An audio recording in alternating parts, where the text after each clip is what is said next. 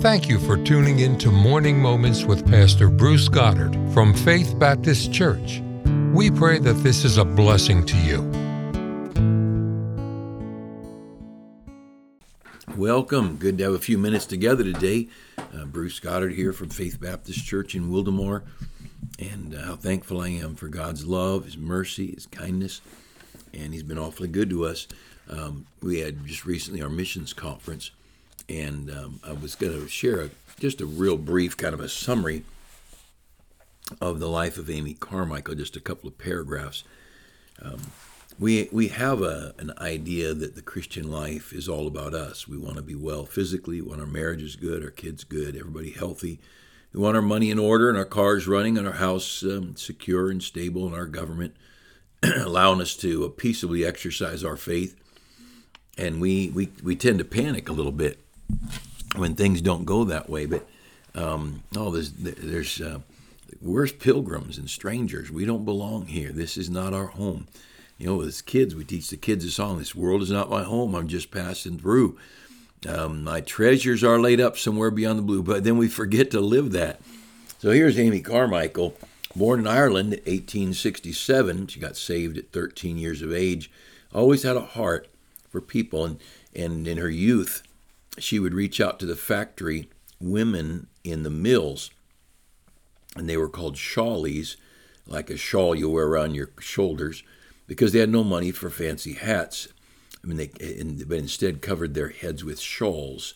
Uh, she brought so many women to church that they had to build an extra building for her people she was bringing. There's a great sign over it called Welcome Hall. Excuse me. And and if you read the story of her life, it's unbelievable the things this lady did in her youth and her young adult years. And then she spent the, the rest of her life in India. But her, her time at home was powerfully used of God. Um, she uh, moved to India and served for many years without ever returning home.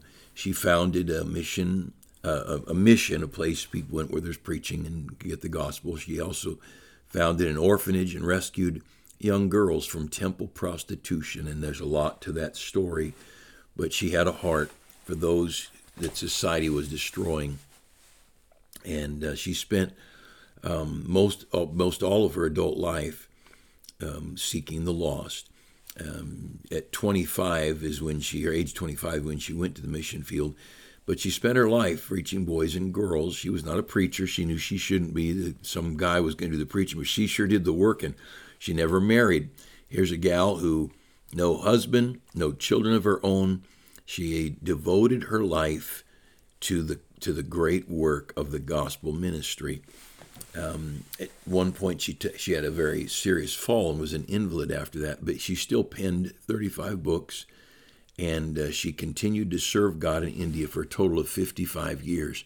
An unbelievable story of a great, great lady.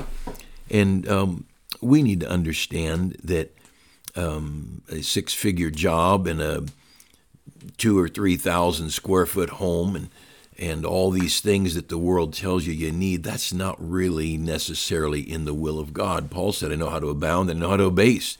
I know how to be full and know how to be empty. And Paul was shipwrecked, and the other times he was just blessed with multiple um, multiple friends and food and things.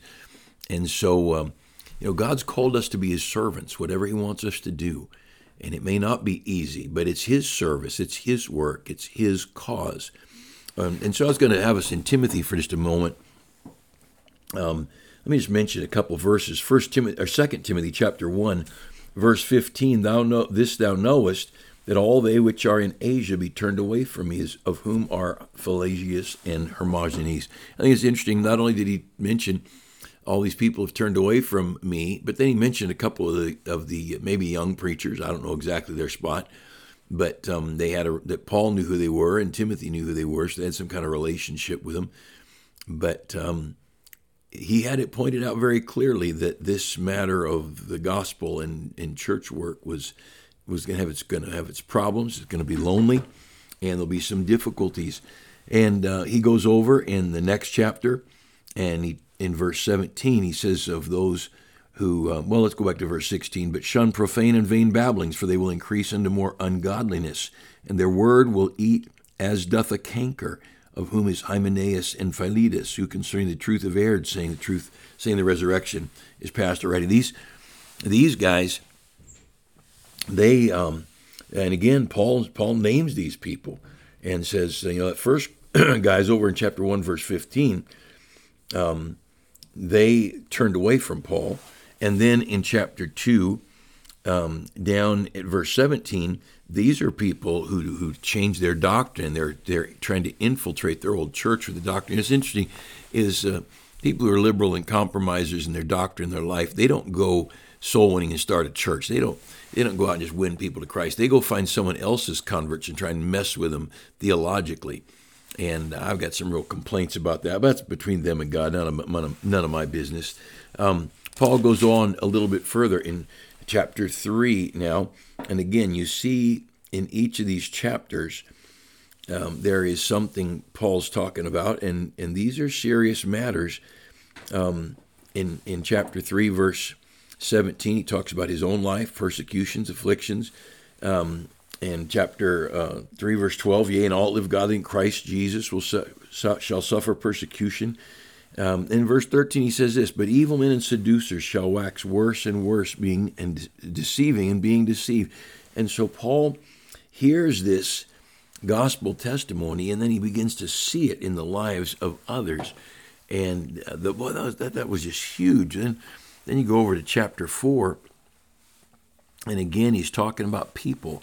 Um, verse 14 Alexander the coppersmith did me much evil. The Lord reward him according to his works. And you go back up to verse um, 9 and 10 do thy diligence to come shortly to me, for Demas hath forsaken me. So he's naming, he's naming, listen, Demas hath forsaken me and is departed, and um, having loved this present world, and is departed, um, he said, um, Crescens is went left to go to Galatia, Titus left to go to Dalmatia, and only Luke is with me in verse 11 we read. So you see, Paul had these guys walking out on. They just packed up and walked out and uh, left him behind. And he sat down with his Bible and he found comfort and he found answers and he found that God was very much in control and we can trust him. Then you go over another, uh, um, we can go do some more in uh, that. The, in second, in back, we're going to go back to First Timothy tomorrow or, or uh, Monday, I guess, or whatever days uh, whenever this gets posted. But um, he mentions people in a positive sense, and he mentions them in a negative sense. And um, but the thing I want to mention about these passages is there are times Paul was alone, and not just alone, but forsaken, abandoned. He, at his first response to the courts, he stood alone.